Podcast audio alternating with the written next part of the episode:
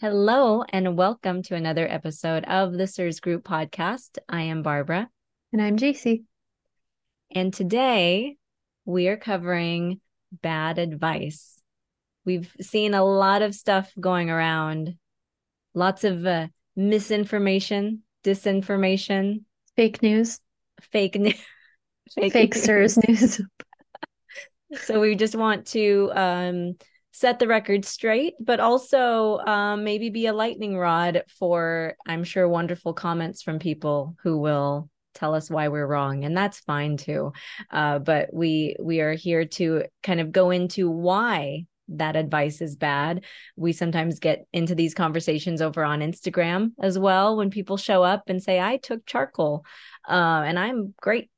But uh, you know we don't really have time to go into arguments one on one like that, but this uh, whole episode can be our response to people of that nature, I would say.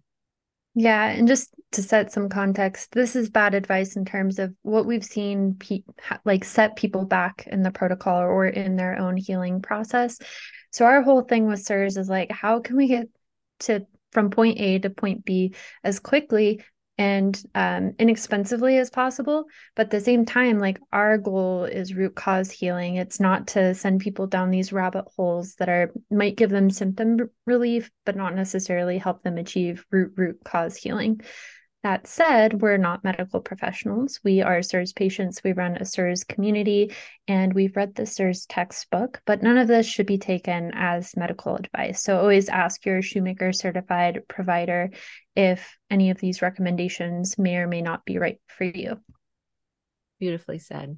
I was just thinking for Halloween, maybe we should dress up as doctors and really just confuse people. Now that would be fake news. I mean, half the YouTube doctor population are fake doctors, right? So we would just fit right in. Yeah, that's true. okay. Barbara anyway. is spicy today. Uh, apparently. All right.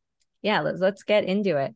My favorite my favorite one and I think the first one on our list is those good old urine tests. They have a real name though, don't they? Yeah, they're the mycotoxin urine analysis tests. And people are always like, I got a high score or I got a low score. And I'm like, doesn't freaking matter because you could eat. I think it's Dr. Dorninger who always says it like it shows you if you ate a moldy blueberry. like it doesn't show you if you have mold illness or biotoxin illness or CIRS. And the reason behind that is with CIRS, the whole thing is, you know, chronic inflammatory response syndrome happens when someone who's genetically predisposed to being really bad at eliminating a biotoxin and they encounter that biotoxin. So we're really bad at eliminating it, meaning it's not coming out in your urine, guys. Yep. Yeah. And maybe there's like some stuff that is coming out in your urine, but like that is like probably just food related, right? Is that what you're saying? Okay. Yeah. That makes sense. Um and maybe for people who don't genetically have CIRS, they can actually pee out the mold. Maybe. I'm still not sure it's indicative of like what the actual experience is within their bodies or if that's like a temporary exposure or like you said a food related exposure um, i'm just not sure that it's telling you information that can actually inform your treatment. Just from what i've seen like the research i've seen i'm just not sure about the validity of that test. So for me it's like yeah it's kind of cool to have more information but that for CIRS patients especially when like every dollar counts I don't know that I would spend my dollars on that. Right. And that's where, and I've even had some conversations in the DMs with people who have asked, like, oh, I got that test, the urine test done, and it showed this. And, you know, but I, I, and then I do, I do these binders and I'm, I'm like feeling better, but I'm not sure. I always ask them, well, what's your, what do your blood markers look like? And, um, nine times out of 10, they haven't had them tested.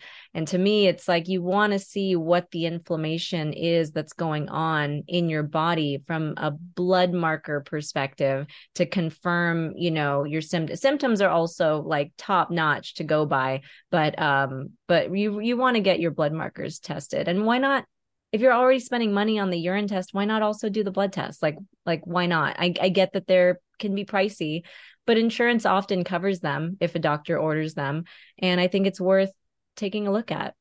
Yeah. And kind of to that point, you were saying that the blood markers show the inflammation going on in the body. And this is my pet peeve with CIRS. Everyone buckle up. I'm about to go off. Um, so there there is a lot of uh, rhetoric or like labeling of what we experience as mold illness or biotoxin illness. And i i very much dislike when people call it mold illness or biotoxin illness because what we're experiencing is not a direct effect of the biotoxin. It is our body's inappropriate response to it. So before I labeled CIRS as our body's inability to remove the biotoxin. So what happens is the biotoxin enters the body, body recognizes that it's a biotoxin, but it doesn't create the antibodies to remove that biotoxin. So the innate immune system just keeps creating more and more inflammation in your body. That is why it's chronic inflammatory response syndrome. So I understand why people label it mold illness or biotoxin illness or create websites like biotoxin.com. It's because it's like keywords people are searching for. So I think it's relevant in the space in the terms of you want people to be able to find However, I think it's misleading to the patient because it makes them think like, oh, if I just get rid of the biotoxin, I'll be fine. But you still have all of the work you need to do to correct the inflammatory response.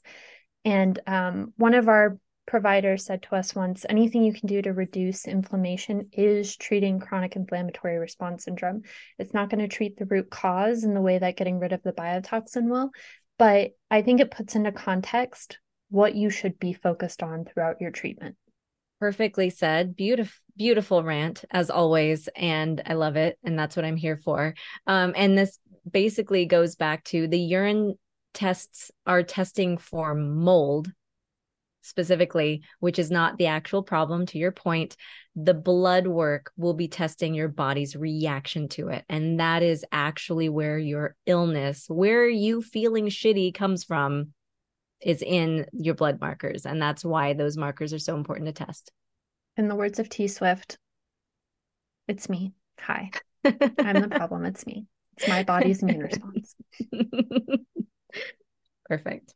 Um, you and you are not a problem. You are enough, Jacie. Oh, and everyone you. listening. but if my immune system could get on board, that'd be great. Yeah, right, right um yeah no and that that was a, a, one of our members had that great quote um it's not your fault but it is your problem. And that applies here as well. So it's you you did nothing wrong but you got something to fix. So yeah. anyway. And uh, the next point i think makes sense here is talking about binders. So the binders help us remove the biotoxin and the binders that they prescribe this is why like this is one of the things that made me believe in CIRS was like they accidentally found the medications that would help us. It wasn't someone who was like, here's the most profitable medication that I can create that's going to help this subset of the population. What happened was Shoemaker was seeing these patients that had all these crazy symptoms in addition to secretory diarrhea, which is like the grossest description of diarrhea I think that exists. But he prescribed them this old school um, it's basically an old school cholesterol med called cholestyramine alternative as Welchol but it has a side effect of constipating people but in addition to helping them with their secretory diarrhea it also helped relieve the additional CIRS symptoms. And they accidentally found this medication that would help. And the reason these binders are different than the binders that are typically prescribed to help people detox, like charcoal and clay is that they're actually a different charge. So they are the opposing charge to the biotoxins, so they can actually grab onto them. And then they have the correct receptor site size so that they can actually help you eliminate the biotoxins. Yes, and cholestyramine has four times the number of those receptor sites than Welchol, which is why cholestyramine is more effective. Um, but that's also why Welchol can be gentler but that's not always the case. Sometimes patients uh, do better on cholestyramine than they did on Welchol. So everyone, a reminder that everyone is bio individual, but but biotoxins are kind of not, and that's why the medication and the binders that you choose matter. So the testing and the binders, we got all that. The other and arguably the most important step for some people on the Shoemaker protocol is removing themselves from exposure. Oh, every time we bring it up, I do a big sigh. I mean, I sigh a lot anyway when I'm irritated, but uh and maybe some of you know this already, but uh with exposure and with removing yourself from it can often be a big project in and of itself. It could mean remediating your home, it could be cleaning your home, and by cleaning I mean really cleaning, like a lot a lot of like vacuuming the walls wiping them down kind of cleaning. Like if um, you were um, dexter and yes. you were a disguised serial for anyone who doesn't know like a serial killer like that level of cleaning you don't want to leave your dna behind level of cleaning. Yes exactly. Some people, especially people suffering with CIRS who are dealing with chronic fatigue and exhaustion and all of that stuff do not like the idea of remediation and cleaning to that level is just really overwhelming. And so a big question that we end up getting at usually at least once or twice every time we have a group call within the CIRS group, somebody's asking, do I really have to insert some portion of the cleaning. Maybe not the whole thing. They're saying, yeah, yeah, yeah, I'll clean, I'll clean, or oh, sure, I'll have an inspector come out, or I'll do the the ERMI test or the HERTSMI test or whatever. Um, but they're like, ah, but do I need to like replace my couch? Do I need to pull up my carpet? Do I need to wipe down my books? Yeah, you kind of do like and it sucks and, and but maybe you don't there's a maybe um you know if they if it's a brand new item and it hasn't been uh, an exposure and you just moved to a new place like there's a lot of ifs going on there but when you get down to it if you are living in the home that you've lived in for a long time and you have been sick in that home or if you are going to work at the same place that you've been going to work and you've been sick there's probably something going on there that's not safe for you. And unfortunately, the items that are in the unsafe space are also probably going to be unsafe unless you are able to clean them. And so the cleaning is very important. It would be a shame to do so much work, take the binders, see the doctors, all of that costs money, all of that takes time to then still be held back because you have a really moldy rug for example. Um, so think about those things. Everyone's personal risk assessment is going to be different. Talk to your practitioner about it. Hire a wonderful IEP, um, you know, and some of them do virtual meetings. So even if they're not in your area, you can at least have them take it, take a look at pictures and and review things with you and give you a plan. But talk to professionals and try to do it as right as you can the first time. I don't think there's a whole lot of benefit in cutting corners. Um, I think I did not take the cleaning super seriously this whole time. And guess what? My healing stalled. And guess what? My GENIE results show that I am reactive specifically to endotoxins, which guess what? The way to get rid of endotoxins is to clean. So, all of that said, you know learn from my mistakes and and learn from others as well to do do things as right as as much the right way as you possibly can. Yeah and just to barbara's point like it's going to be very situational in terms of what you can and cannot get away with. I think personally i lean on the side of not keeping or more thoroughly cleaning everything. Um, so to put that into context i left everything behind in Florida except for what I had brought in a carry on suitcase when I moved to Colorado. And yes, it very much sucks to not have all my stuff, but it's just such peace of mind to know that I'm not recontaminating myself and my space. To put this into contact context, actinos are bacteria and they replicate at, you know, bacterial rates.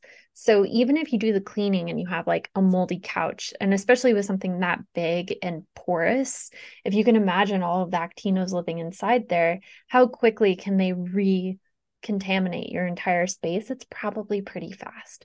Um, but for myself, I just realized that there were like one or two things that I really wanted from my stuff back in Florida. One was paperwork, like my social security card, birth certificate. Like I was like, okay, that's probably worth it.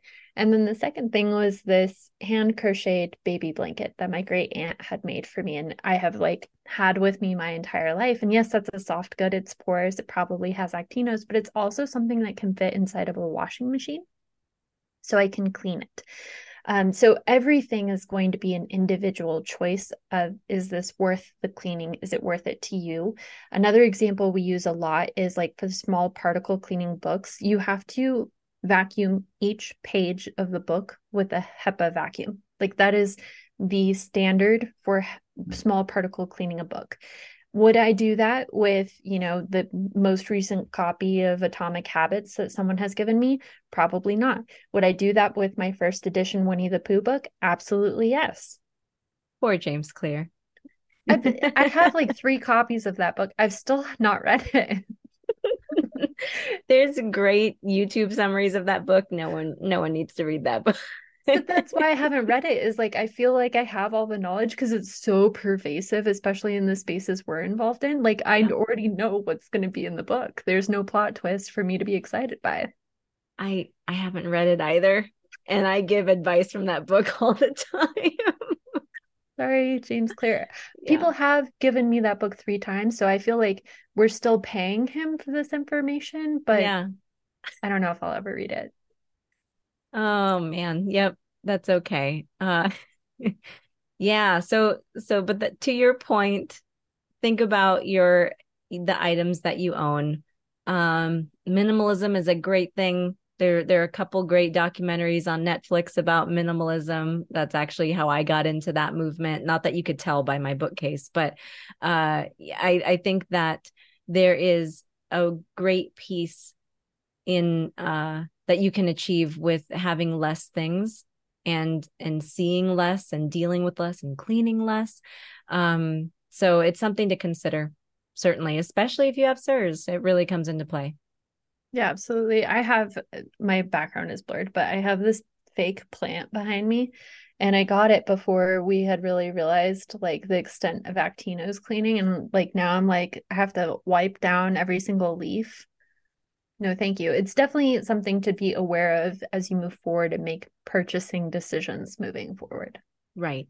Yeah, and that's the thing is like take this take a lot of what we're saying is like okay, how can I do a little bit better tomorrow? How can I do a little bit better next time I'm choosing a piece of furniture to bring into my home or or whatever the case is. Um, and that's just something go forward with that knowledge and then what you know do what you can with your current uh, situation as well um but my point is also you know just don't don't think you can totally skip some pretty important steps like cleaning cleaning is is going to be really important for most people that suffer with CIRS. Most people, a solid majority, are actually reacting to either actinos or endotoxins. And the good news is, is you can clean for those rather than busting out walls and all of that. If so, if you don't have water damage and you don't have mold, but you do have a problem, cleaning is a really good way to go. And uh, you want less stuff to clean, so that cleaning job is a little bit easier. Absolutely. And I guess finally, um, just a, a to kind of go uh, to bookend what you said earlier about you know we are not medical professionals. Even the medical professionals in this on this scene are are learning and that's a good thing. They are learning every day. Dr. Shoemaker, though he is retired from actually working with patients, he is researching every day. And um, the doctors that do deal with CIRS are researching actively every day. You kind of want doctors that are doing that, that are realizing what they knew yesterday is not quite accurate and what they learn tomorrow is going to help a lot of people. Most conventional doctors are not doing that at all and haven't done any of that since they graduated medical school 20 years ago. So keep that in mind with a lot of the stuff that we say. At some point, Jacie and I will do a, an episode of bad advice that we used to give because we will have had a library of stuff where we've said, "Oh, this is what it this is true." And then we discover later that, "Oh, maybe that wasn't quite so true. Maybe there's a little nuance there." Um, so just keep that in mind and, Barbara, and we don't say that. We say in our experience or what we've seen from our community yes what we've is, been told by providers that's true. So I blame all of them. We yep. are blameless. Exactly. Uh, but yeah, that's I just just another thing to to keep in mind that that this is a new relatively new illness i mean maybe it's not a new illness but newly discovered newly discovered is the yeah. correct term and so uh this is we are on the cutting edge of medicalness and uh and so um yeah we're all just doing the best we can including our doctors and uh always keep touching base with them and that's why having a CIRS certified practitioner is so important because you know they are deep in the literature, really connecting with the research. They have private chat room message boards that they all like share information on. I mean, it's cool. It's really cool that that community exists for the physicians, which of course all of us as patients are benefiting from. So, yeah, good stuff. So, if you are looking for more resources and support on your CIRS journey, if you want to hear what we've most recently heard about best practices and, uh, you know, just know doing better when we know better, is that it? Mm-hmm. most up to date information in our brains, you can join us over at thecirsgroup.com. See you there.